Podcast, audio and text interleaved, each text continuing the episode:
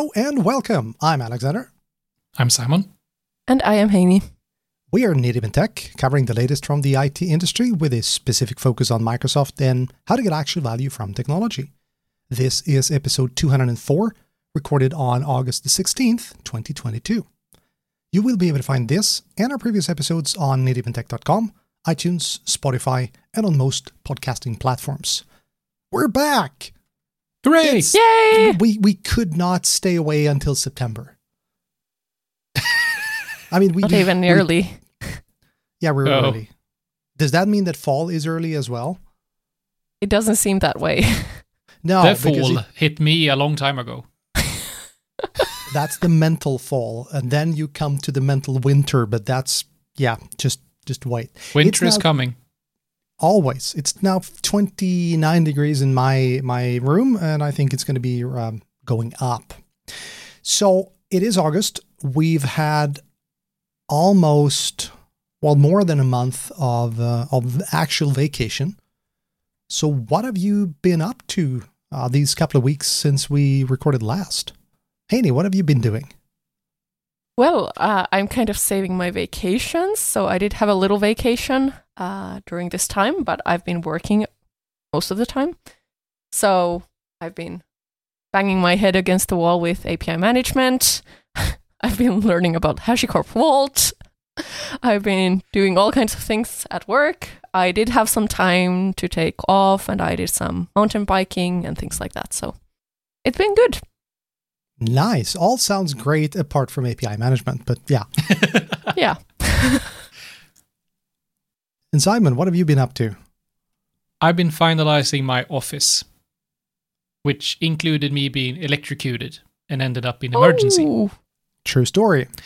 True story. Um, other than that, I've been preparing for AVD TechFest. Uh, because it's we're now only two weeks off, and uh, it's been a lot of work. Like it, it's, we will talk about that during the conference. It's incredible how much time you spend on an in-person event. Mhm. So for everyone of you that are attending them, especially now after COVID, do thank the organizers and thank the sponsors for all the support they give. Definitely thank the organizers and the sponsors. And f- please, if you can't go, cancel your ticket because then it can go to someone else. And as Simon said, the, the amount of work that we put in is just staggering. And it's easy to forget that after this proliferation of, of online conferences. Just just saying. And you, Alex, what have you been Oh. up to? Um, so I was never very good at this whole vacation thing. I've done a few things. I've I've made a few decisions. Um, for starters, I've I've started flying heavier airplanes. I'm I've started transitioning to heavier, um, the normal types of airplanes. So light aircraft pilot's license is is I'm working through that, doing uh, both uh, the um, the practical flying and the theory. Um, I also resigned. What? Hmm. Yeah. So I'm leaving my current employer at the end of August, and I will be spending September between jobs, which is a very hip way of saying that I don't have a job in September. but come October, I'll start at a new place. I am not at liberty to say where just yet, uh, but it's it's going to be made public, and I am beyond excited to to go there. Uh, just saying, it's it's going to be a new chapter. It's one of these things that slot into an opportunity you cannot say no to. So really Mhm. excited to see where that takes me. Exciting times. Congratulations. Yeah. Thank you. So there have been some news, What? and well, I I know, right? We have something turn our- happened during summer. that's the thing. We turn our back, and suddenly everyone is just creating content like crazy. And I could spend about two days talking about Power BI, and I would just bore the two of you to death. Exactly, and this is why we do not record video because, yeah. But We're I'm- already bored. I know. I'll I'll be very very quick and I'll be brief. I'm I'm going to touch on a few things that I find really interesting. Uh, they're have been two monthly releases, both the uh, the July and the August release, and for these, I think the the most interesting parts are network days, which is a DAX function that is actually not called network days. It's network days. So it's a Mhm. function to Ah. figure out the number of working days. Yes, I know that uh, anyone that says network gets Heini's undivided attention. Um, but this is not network, it's network days. Really clever piece of engineering to quickly help you figure out how many working days are there between two dates. And you can specify how you calculate the weekend, how you calculate vacation and and holidays and stuff like that. So really, really powerful. That's one thing. Uh, there are now conditional formatting for data labels. Uh, previously, all the data labels in a, a visual had to conform to the same uh, formatting. Now you can format specific labels, meaning that you can create callouts for specific data points. This is huge for doing really clear and easy to read um, visuals. I, I definitely like it. There are a new a number of new settings that you can poke around with. So Power BI and, and analysis services have been around side by side for quite some time. And as Microsoft are, are slowly edging away from analysis services, more and more analysis services stuff is getting ported over to, to Power BI.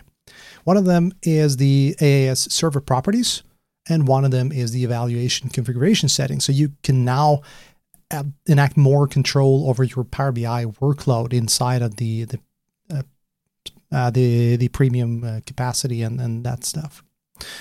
And the final thing that I'm going to say, no, not. Let me rephrase that. There are two more things. the data marts that came out a while back they you can access them through two ways. Either you access them through the automatically created data set. So you create a data mart power bi gives you a data set and a database but it's most likely you're going to be interacting with it through the data set. You can talk straight to the database if you want to and if you find out how to figure out what it's called. It's a bit of a hassle to find the actual url for the database not so anymore. It's been exposed, so it's dead easy to choose when you want to access your data mart. If you want to access it through the data uh, set, or if you want to go straight for the database endpoint, the SQL endpoint. Definitely, probably a small UI change, but it gives so much flexibility to to the whole thing. And now the last thing today actually was a a, um, a new blog post by Jeffrey Wang who is principal develop lead or something like that. So he's deep, deep, deep into the DAX language. He helps write the DAX language at Microsoft. And he showed a, a hidden DAX um, function. It's called evaluate and log. So one of the difficult things with DAX is to troubleshoot and, and debug DAX because say say you have a a um a um an expression that does something minus something else. If you want to figure out what these numbers are, you need to create more measures that gives give you every part of the the more complex uh, thing. With evaluate and log, you don't need to divide it into number of uh, of discrete um, things you can just add this whole evaluate and log. It's dead easy.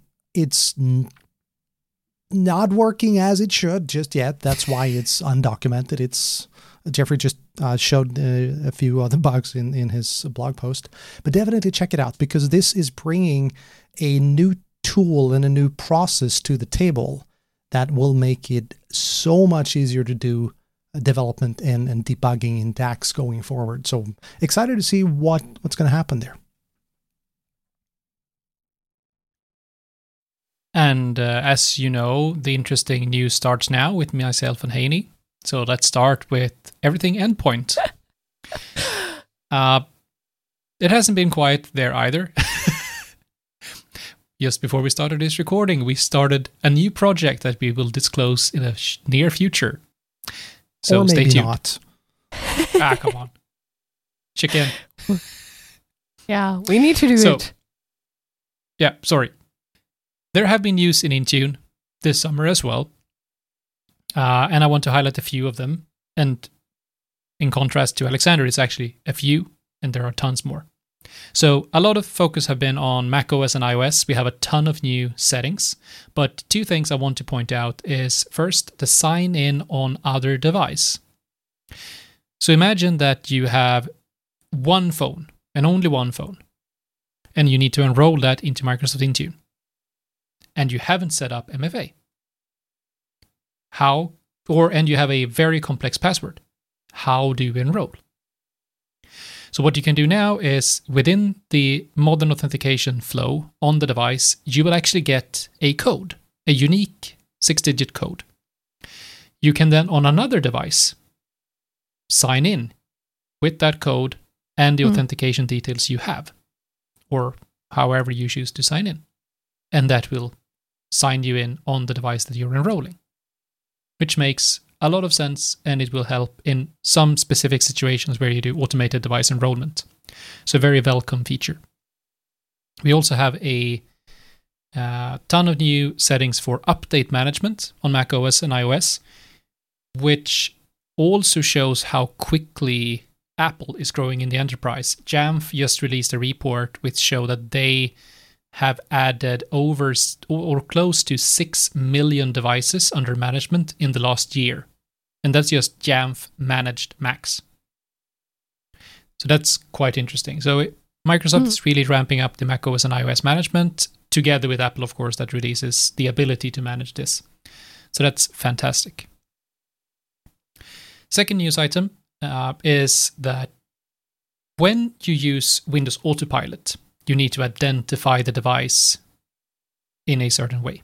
You get a hardware hash that's calculated based on the hardware you have in the device. So, what happens if you change something within the device? Of course, the hash changes and it breaks autopilot. So now Oh. you have a feature that identifies when something is changed within the hardware and repopulates the hash so that it understands that this is the same device, but someone replaced the hard drive or added more memory or something like that. And you will still have the device under management. And the last bit, speaking about hardware, is the um, DFCI profiles. So the device firmware configuration interface. That is basically how you, before the operating system really gets going, uh, can configure UEFI on the device.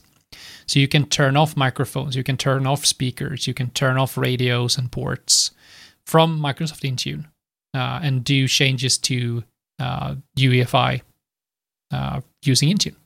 And that's now been extended with additional ways of enabling Wake on LAN, turn off USB ports, things like that, which is essential for some security concerned organizations and nice to have for a lot of other organizations that want to configure certain things. Like Wake on LAN is something that I know a lot of organizations actually want to configure. So, a lot of good news there. And while we're talking about Microsoft Endpoint Manager, we have a new configuration manager release as well. It's not huge. Uh, it's the 2207 release in the current branch. Uh, but the two things there I want to point out is the new focus on update management, where you can manage your automatic deployment rules, your ADRs within folders. And especially in large organizations, you could have hundreds of ADRs. And now you can uh, create an organizational hierarchy, as an example, of these ADRs and just clean up. Uh, and you can also create this using PowerShell, which is something that the config manager team has always been excellent at. They always add the PowerShell support with new features. And the last bit is that you now also with maintenance windows within config manager can use offset for your maintenance windows, which hasn't been possible before. It's been possible in other parts of config manager, but now you can say always have a monthly maintenance windows two days after the second Tuesday. Instead of trying to figure out how can we always ensure that the maintenance window goes where it should be. And the last bit, since I love how Microsoft never holds their promises on the update cadence for Windows 10. uh, and for the ones that weren't part of the rant I had before we started the recording, sorry. but now they've changed the release cadence of Windows 10. So from 21H2, so the last Windows 10 version that were released last year, um, they will now change to a yearly cadence. So once every fall, they will release a new Windows 10 version that will be in support for 18 months if it's Pro and 30 months if it's Enterprise or LTSB. So they are aligning with Windows 11 and they're also getting rid of the this two releases per year. So I know that a lot of the listeners out there and everyone that saw me on stage for around five years talking about the fantastic new way of managing Windows and staying up to date and all of that. Hey, I uh, just believed people I trusted. Did you learn anything? Yes. And speaking about people I trust as the last one, this was only a, a few bits and pieces. If you want to get an update on everything that's happened within my technology area, I would highly advise you to check out Ola Ström's blog. Uh, he's a newly awarded Windows and Devices for IT MVP. He just got his MVP award, and he has written an excellent blog post that highlights everything within Windows, device management, Windows 365, identity, uh, so you can catch up with that. So check out Ola's blog at olastrom.com. And congratulations, Ola. Exactly. So, looking at my list of updates, I feel like I am confused because you two always have your specific, like, Alexander does Power BI, Simon does endpoint management, and then it's me who brings in all the tidbits from everywhere. So, I have a few different kinds of things around different areas in Azure lined up. And the first one is really exciting. It is Azure Premium SSD version 2 disk storage, which is in public preview. Do either of you have any idea what this is? I love the premium SSD ones because that's the only thing I would touch when doing AVD. Uh, yes. But what is V2? What's introduced? Well, the nice thing there is that now you can actually choose what kind of size disk you want by Ooh. one gigabyte uh, inc- increments, mm. and also scale the IOPS in a completely scalably as well. So with the regular premium disk you're stuck to, well, you get a cer- certain set of IOPS for a specific size, and then you would need to like uh, kind of add more disks if you needed more IOPS for your workload. But now you can, you know, flexibly choose what kind of capacity you actually need. Are you still bound to the limits of the VM when it comes to the IOPS? I think you do still have the VM specific limits. So you do need to choose the size of VM that supports the specific IOPS. Not 100% sure.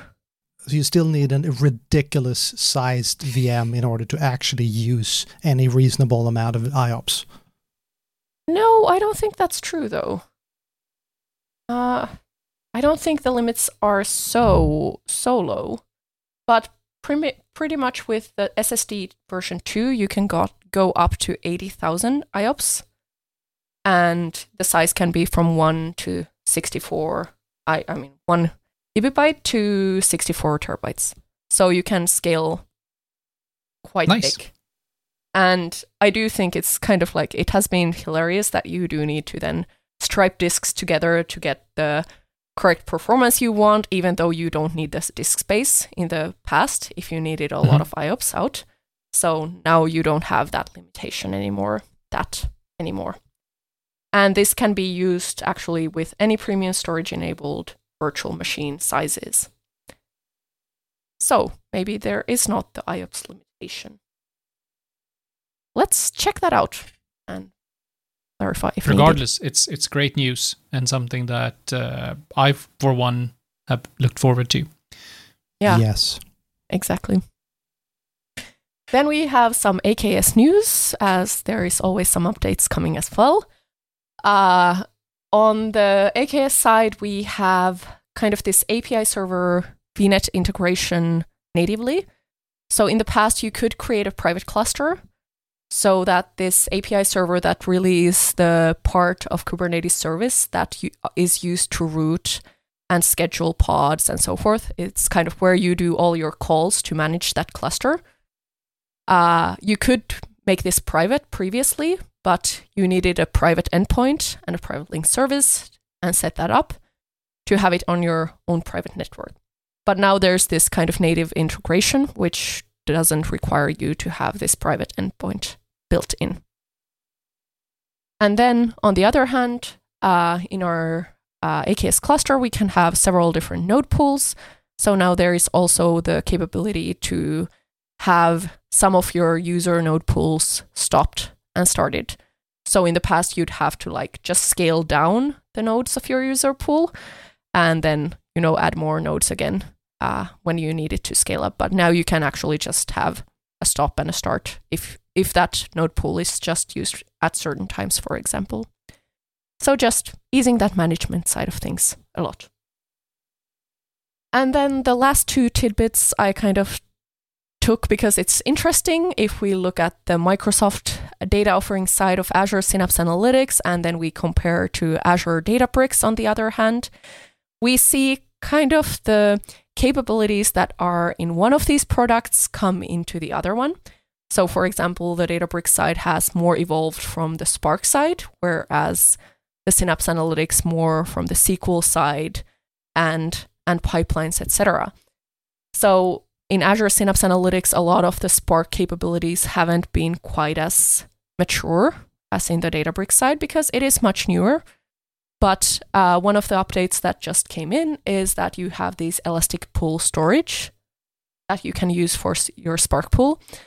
And what that means is that previously uh, the Spark pool would allocate temporary storage for your workload uh, kind of at the beginning.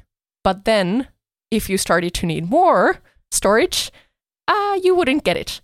but with the elastic storage, you are able to get that on the fly while your uh, workload is actually running. So you don't run out of storage in the middle of it. So it's kind of we're getting more mature uh, capabilities on the Synapse side on that end.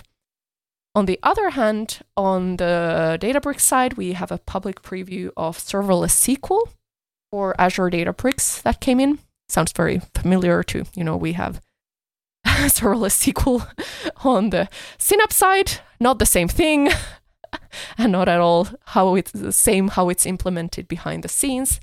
But uh, we had come into Databricks earlier the capability of using the Databricks SQL. So this is really kind of uh, built on those capabilities. And here you just have the cap- capacity become available to you as you need. And it's it's kind of the same idea as on the Synapse side for the serverless SQL pool. But uh, in the Databricks, the serverless SQL is running on a Databricks managed subscription instead of the customer managed subscription behind the scenes.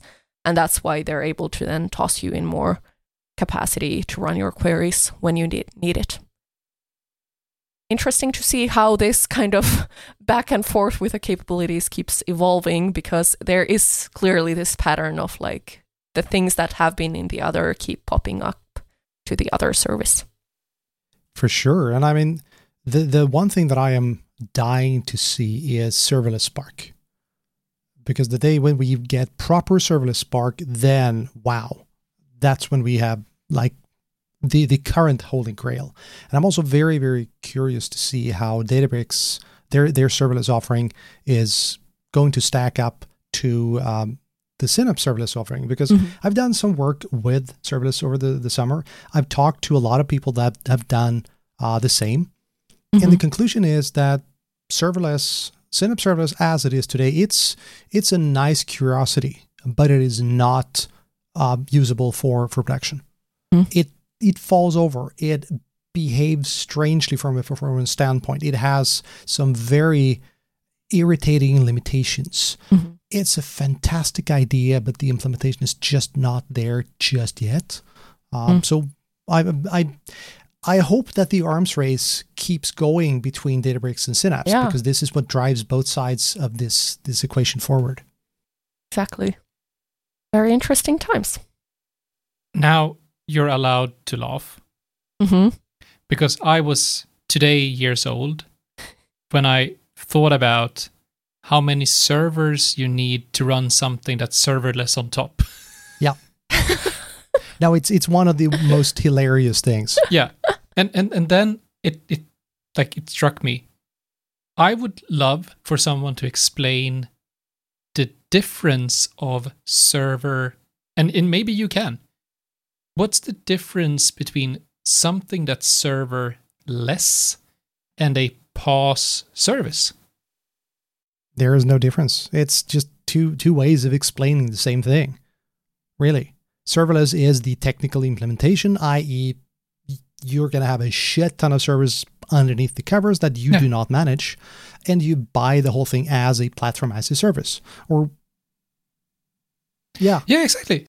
The the one thing though that I have found is that normally we use serverless, like where that term originally started from is mm-hmm. th- from things like functions and Lambda on the AWS side. So it started from this idea that you can run code without a full server kind of underneath. Whereas in app That service there well, in app service you there is even behind the scenes you have a single VM which on top of you run an app service or multiple VMs. But there's VMs behind the scenes. But I think with the serverless it's abstracted kind of it could move on to another server. So there's that Yeah. you know movability aspect that comes in. And also oftentimes there's more like things that are triggered, etc rather than something that is running all the time. But yeah, it's not a very clear distinction in my opinion. So so and how does serverless relate to containers? Oh, do not open that can of worms. Can of worms. Sorry, yeah, we, we can do that another time, but it's like I it, it's it's when I know that serverless runs on servers, but Yeah. now it was like that is it doesn't make sense. Who would It's do so that bizarre. internally? Yeah, so, and then fir- first of all, this is not a stupid question. No. Absolutely not. No. It's a it's a question that is easy to pose, but pretty Mhm. darn complex to to answer and explain. So hold it and bring it up Yeah. again because this is a good discussion. I think. Mm. I think we should do a focus segment about this. a a podless episode. Oh God, and there we have the name. a brainless one maybe. Well, I can deliver that any day of the week. Excellent. From that, maybe we should move on to Please. today's focus segment. you could try. we can try. It would have been an interesting discussion to continue, but I think we better con- come back to it when we like we can pull up definitions and see like what are the definitions that are used commonly out there. And I think we can have a Mhm. better discussion. But today, what we're going to talk about is upskilling and also like keeping up to knowledge because the fact is everything is changing all the time. We always have news when we do these podcasts and ev- everything is evolving. There's so many topics, like there's different areas you can focus on. Um, how do you actually manage to keep up to date with your knowledge and even then not just up to date, but upskill yourself, learn something new in a way that you can actually use it? So I want to start this off with just a question like how do you approach it? What's your method? Or do you have any? Yeah, I, I can start. I would love to have a strategy that I do follow. and, and and I think that's uh, now very transparent here. Before me and Alexander went on our first presentation skills course, we were the best speakers on the freaking planet, and we could wing anything and be freakishly successful. All right. We fell down quite hard after that.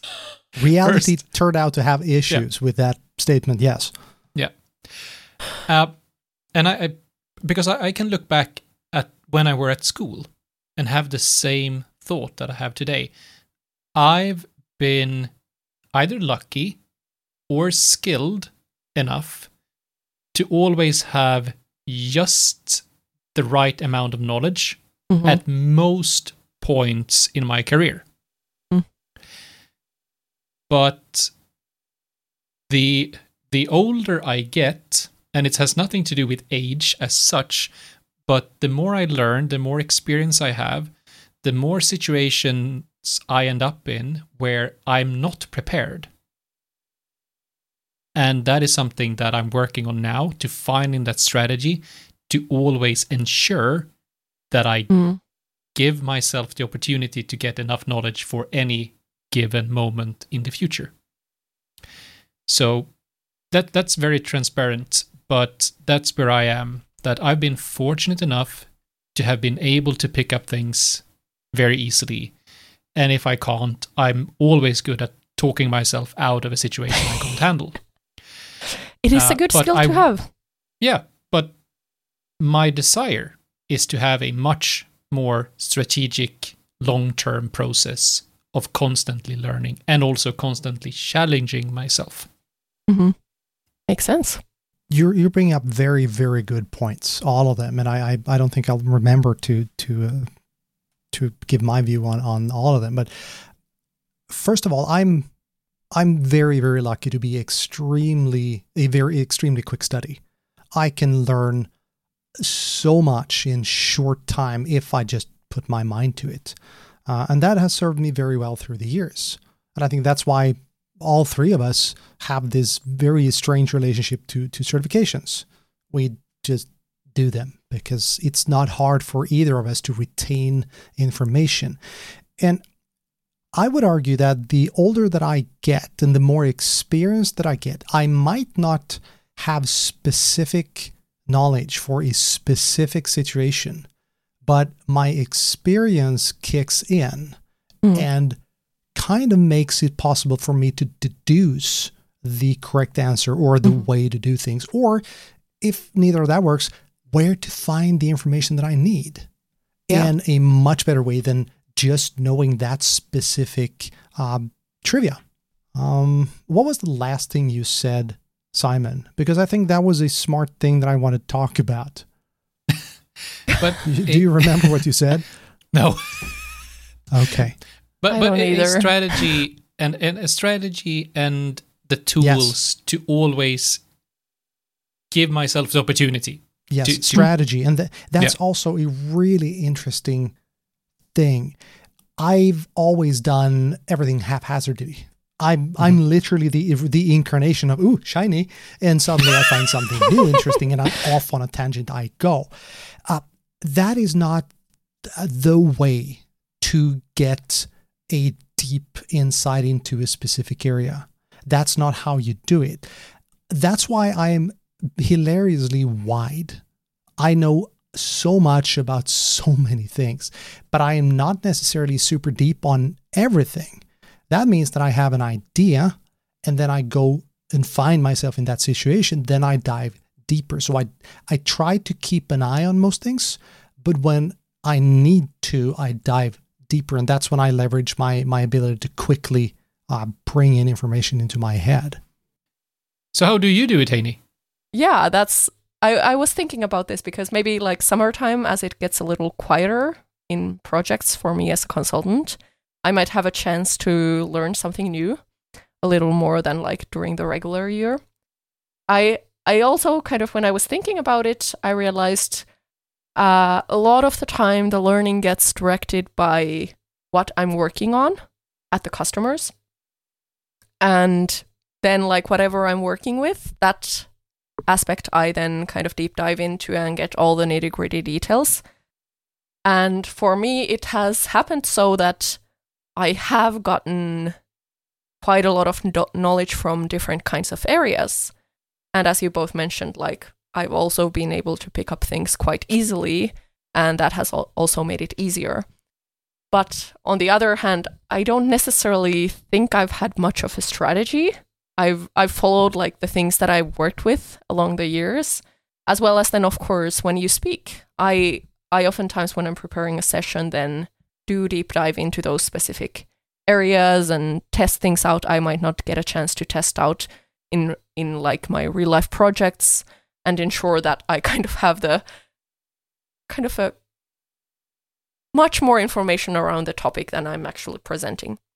So I found that those two things are kind of the area uh, things that most direct which things I'm actually learning, what I'm speaking about, and um, what I'm working with. And that that's a very good point. Many companies that I've been to, they, especially consultancy companies, they say that training is done on the job. As you go to a project, that's mm-hmm. where you get training.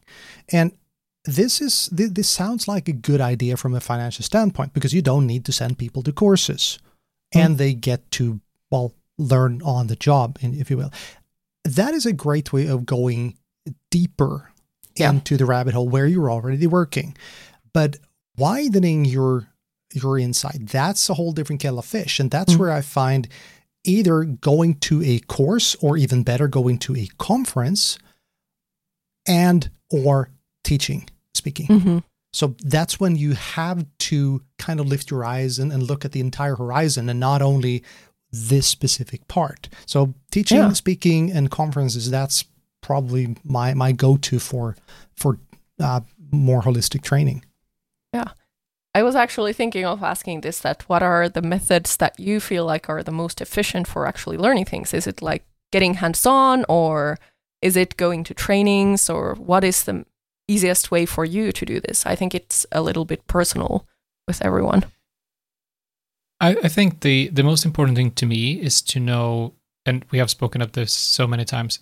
I need to have a very clear why I'm learning something, and and that can be I'm doing a session, or I have a customer project, or it's fun. It's something I want to learn. Mm.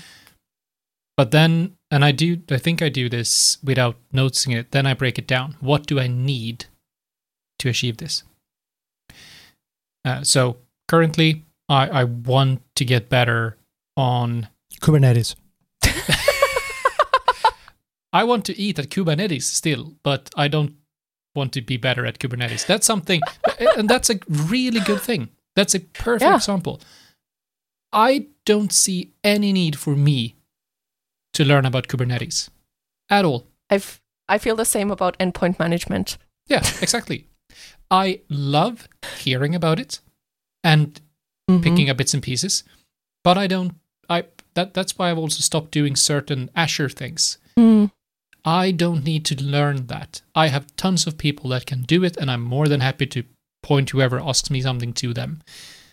But I read a lot about DevOps because I do think that learning about that and understanding it on a deeper level will help me in everything else I do.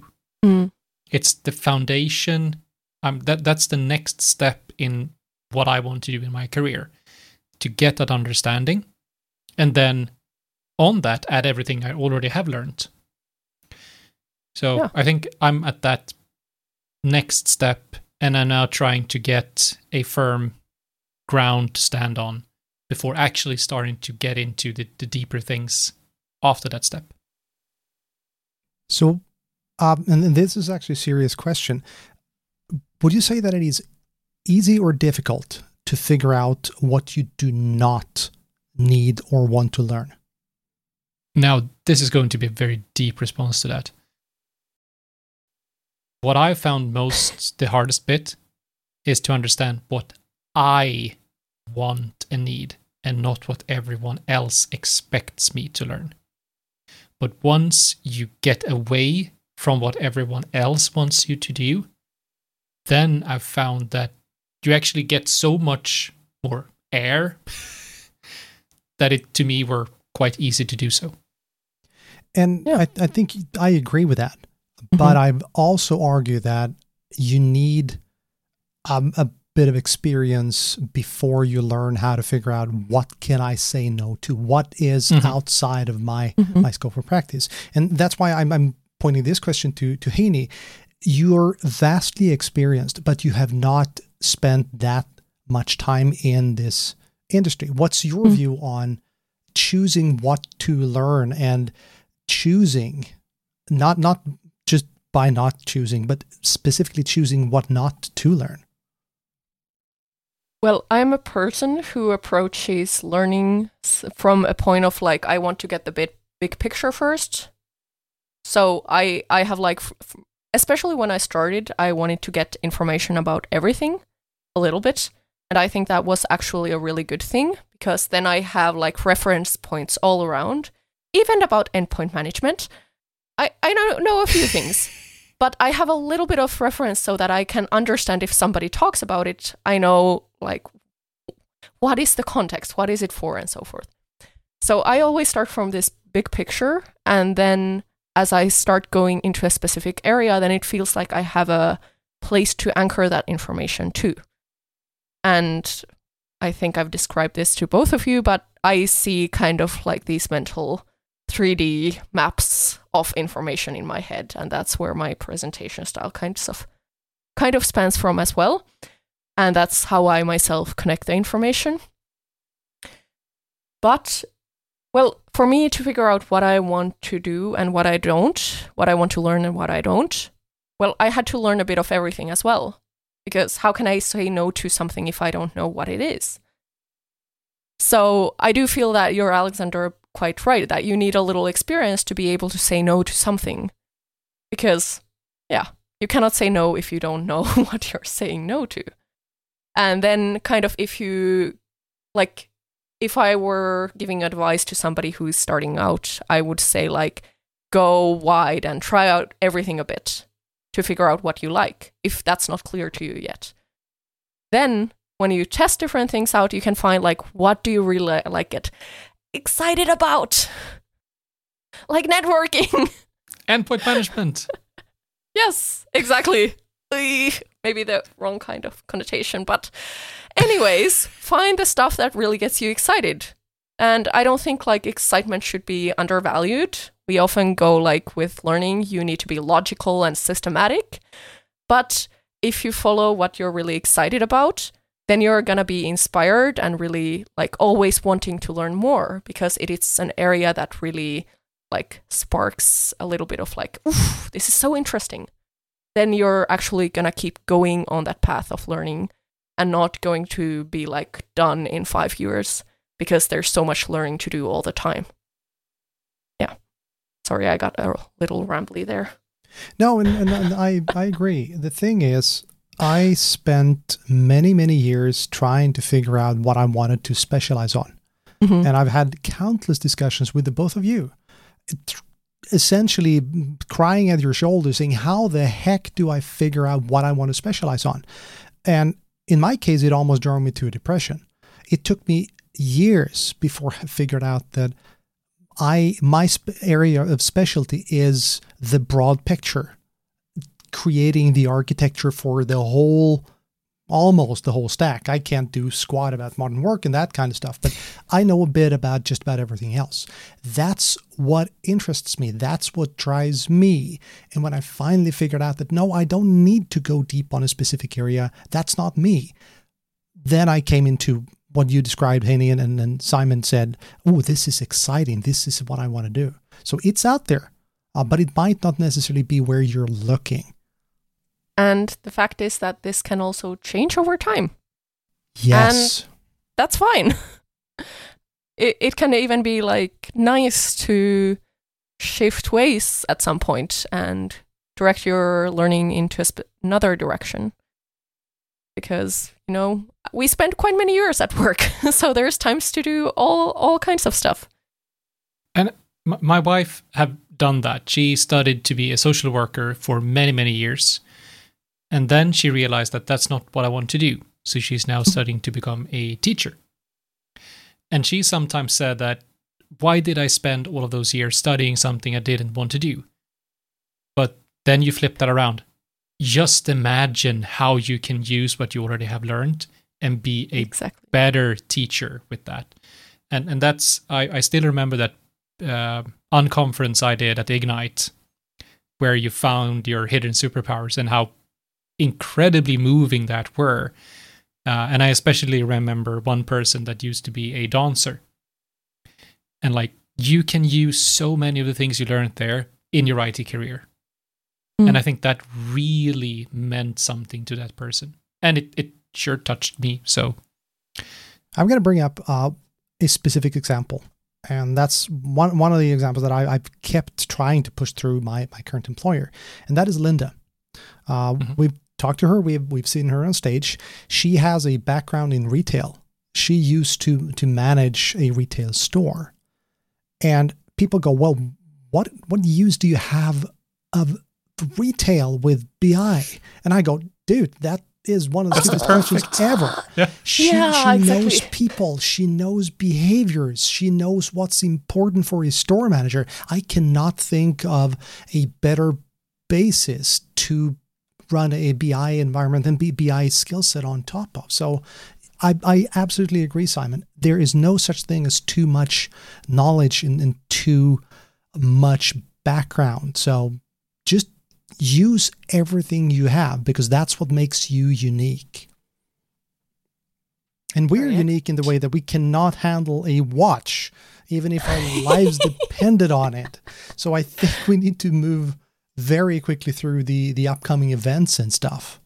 I Yeah, think and so too. I, I've taken the opportunity to rearrange them all so they are now in uh, chronological order rather than we just saying it in our order. Well, I, I think that's a beautiful idea, but um, either you can't really handle a calendar, or um, what is probably mo- more likely, um, OneNote has not synced. I, I think that's the case because I'm, I'm I do think so. Okay, so Simon, you apparently have the the uh, the I- I- right the right Yeah. order. So first, I and, and I go first then because I have the first event, September first, AVD Tech Fest. Please sign up. Spaces are limited, and it will be a fantastic event in Amsterdam. Second up is Data Scotland, and I think you both are going there. Congratulations! We are. That's going to be a lot of fun. And uh, since Simon really doesn't like Glasgow, it's it's going to be a good fun event. Thank you. Now Why I'm, I'm didn't you looking come forward- along?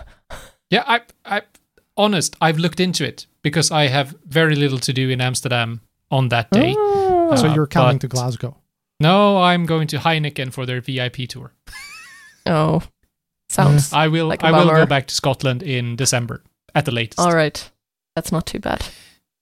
And after that, uh, I think Heini continues to the next uh, My Yes. Data Summit, which isn't Yes. my data. exactly. So uh, I'm doing an online conference called My Data Summit. It is a little more uh, kind of coming from the Excel Power BI perspective, but I am, and also Azure Data Services. So I'm doing a session about Azure AD and Azure Data Services. Nice. Yeah.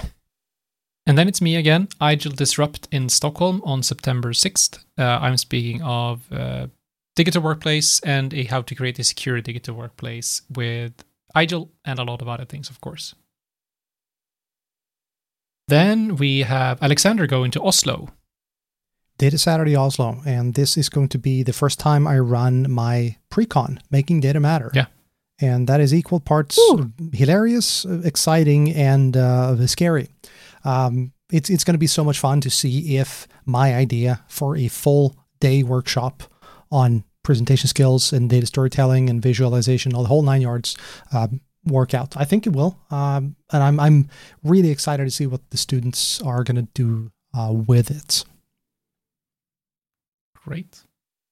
And then I'm flying to San Diego for JNUC, that's Jamf Nation User Conference in late September. That will be really exciting. uh, and it will be very interesting to attend a conference where they only talk about macOS. And if someone would have said that to me five years ago, but that that will be a lot of fun, uh, and I'm really looking forward to it. Next up, Alexander and Heini is going to Belgium. Ah, Yes. Data Minds Connect, and I get More to run. precons. Yes, we we both have precons. uh, Yeah. which is fantastic. Even though I would love to be at your precon. Um, Likewise. yeah, that's that's yeah. You want to be at your own precon. I get that. Um, no, it's it's going to be so much fun because this this is the same precon that I run in Oslo. So this is the 2nd uh, iteration, and it's so good to be able to do it with uh, so little time between. Yeah. and of course the the uh, Data Minds Connect is a fantastic event. Wasn't that one of your first um, in in public uh, presentation events as well? It was my first in person event last year, and I was talking there an hour session about Terraform, and now I'm doing a full day pre con about infrastructure as code. So, super exciting. Nice. And then we have actually added Microsoft Ignite here. We know very little about Ignite, uh, but that will happen between October 12th and 14th. I have no clue where I will be uh, at home or somewhere else. No clue, but Ignite is there at least. And then I go to Oslo to jump on a boat and do a cruise to Kiel for the Citrix user group Norway. So Sounds the- horrible. No, it will be a lot of fun. It's a humongous boat. I think that was irony, but I'm I'm not sure. Yeah, it was irony. okay. I'm sorry, I didn't make it clear enough. No, but like, I, I was just unexpecting, not expecting a fin to be ironic. Have you met any? Yeah, I know. No, but but it will be a lot of fun. Um, really looking forward to it. It's a relatively small conference. Uh, lots On a of very great large boat. content on a very large boat. So uh, it will be a lot of fun. And then I'm going to Orlando for Tech Mentor uh, and co-presenting a session together with my colleague Niklas Alberg on identity governance, among other things. Mm. So I, and and that's just the start. I have other things that I can't disclose. There are other things that we will be doing. hmm so at a very exciting autumn, fall, höst. What's autumn in Finnish? Syksy. Come again? Kind of like that. Syksy. what she said. Yeah.